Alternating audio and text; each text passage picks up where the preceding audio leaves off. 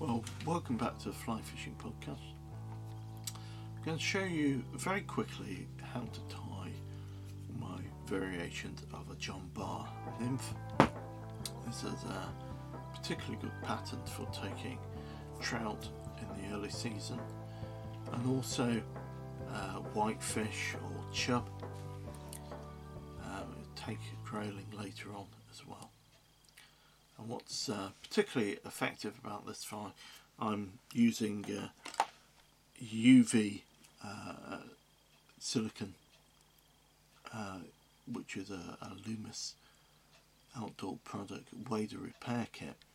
Um, you can get clear goo, etc. to do this, but this seems to be the cheapest way. It's the most accessible one for me at the moment, and uh, therefore I'm going to show you how to tie this. I use a Kamasan uh, 175 hook.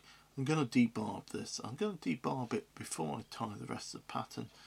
I'm going to do that by turning turn the hook in the, the vise and you can see if I turn it up the barb has gone. Now I think that's better to do that now than later on and break the point of the hook or bait break the hook completely. Um, that's a real bummer if you got to the end of tying a fly and you've broken off the hook. And that's happened to me a, a number of different times. 175 hook is uh, quite a, a hefty hook the one I used to use when I fishing competitions. It gave me a lot of weight to get the hook down when I wasn't allowed to use any weight on the hook. Uh, but if you put a, a brass bead on, you're great for this particular pattern. So I'm just put, putting a bit of silver wire there. Then I'm going to put some goose biots in. And those are going to form the tail. I want a little V in those, like so turn them over, put them on the top of the hook, bind them in, bind them down. Doesn't matter how, how bulky you get towards a bead, that just helps the bead stay in one position. So those are being bound in. You can see those in a little bit of V formation there. I'm just going to wind back. For the body I'm going to use a bit of uh, Amazon dubbing here. Now this is uh, Bronze Peacock. This is a, a real killer dubbing. The blend is superb. You come across particular items um, which you just know are going to catch fish. So I'm going to wax my thread, it doesn't matter what colour thread you use, I'm just using a plain white thread here. I'm just going to dub that on. A bit of Orvis sticky wax, which is probably a, a Wapsi product, quite frankly. I'm just going to build up the first part of that fly like so. Uh, so that's, yeah, abdomen area. Then I'm going to put the silver rib through it, nice and even, nice and tight. Bring it to the back of that bead, three or four turns in, and then I'm going to wobble this like so. And my purpose of that is just to break the silver wire off. So that's broken, and we're looking now to start build up this thorax area. I'm going to do this in a couple of different stages.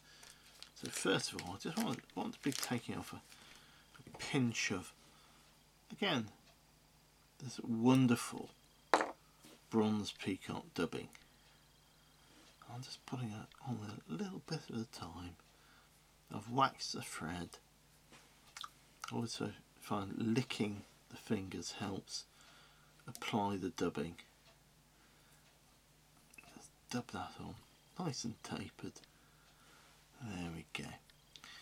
And before I tie that in, what we're going to do is we're going to catch in a bit of this wonderful pearl ribbing. Um, this is just a normal thick bit of pearl. And it's going to fall on the wing the wing case so what we want to do here is cut ourselves a little snip tie it in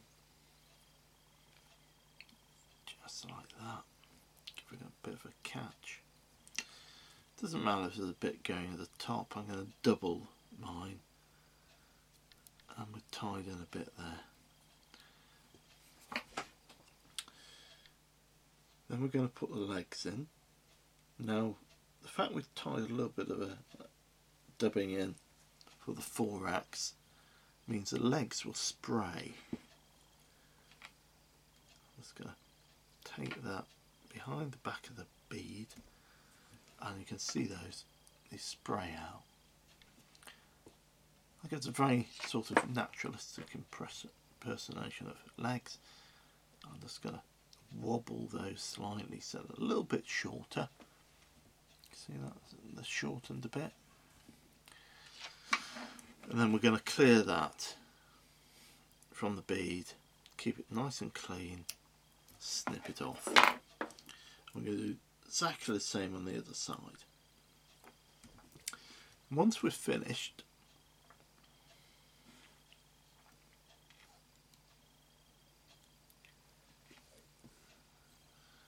this, we're going to put a bit more dubbing over the base of the of those legs, just a wee bit. That wee bit of dubbing does a, a number of different things. It helps hold the fly together, keeps the keeps the bead in place.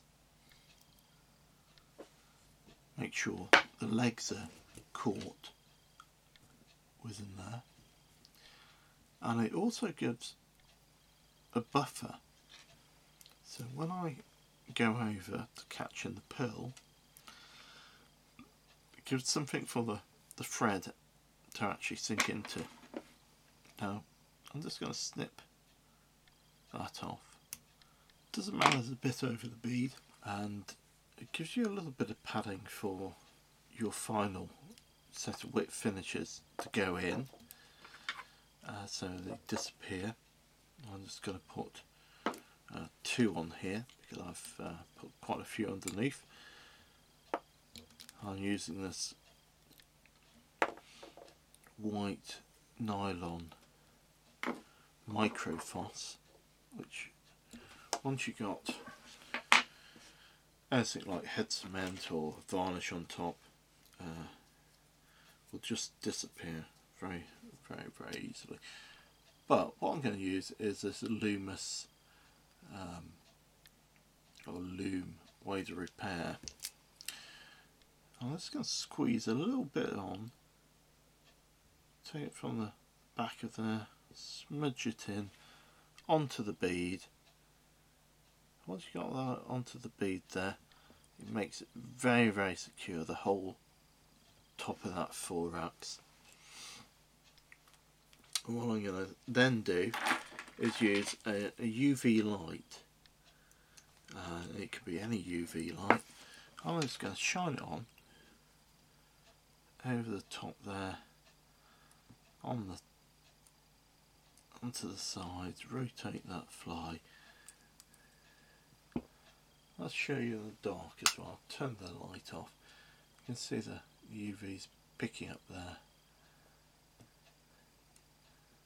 Oh, and we just turn it around. Now this cures very very quickly. It's probably cured already and it goes not rock hard but it goes nice and hard and holds your fly together and I found the, the Loon Wader repair probably the best to use. So you can hear that no, no tackiness. And that's taking it from the, the back of the thorax all the way into the bead. So we've got one unit there. It's helped hold the legs and the profile of this fly. That little pearl hotspot really does increase the amount of takes you're going to get. If you're going to take that pull and they dry up, try not changing the pattern, keep the pattern the same, but just vary the tail. Different biots in that tail will give you different results. They get locked into the pattern, the, the, the actual shape of it. But you can bring a slight change. So you, you put an orange biot or an olive biot into it. And these are just plain old Orvis biots I've, I've bought. Those will change your fishing for the day. You can find out what sort of size they're after, was it a 10, 12, 14, down to a 20, 22. And as long as you, you vary the, the tail colour, each time you present that fly it will seem to be different to the trout. And uh, you keep on catching um, a pool which seems to have dried up, you just change your fly, give it a go. Especially when you're fishing over wild fish, you'll find out one cast they're very very keen on, they want to know, and the next, you know, you miss the fish, they're just not interested. Change something slightly.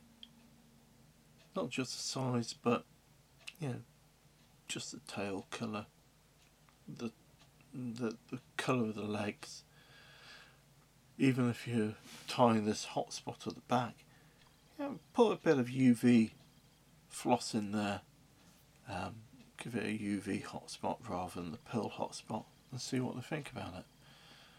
Uh, I guarantee you, if they're on that particular fly and it dries up, just that minute change will bring you back onto the takes.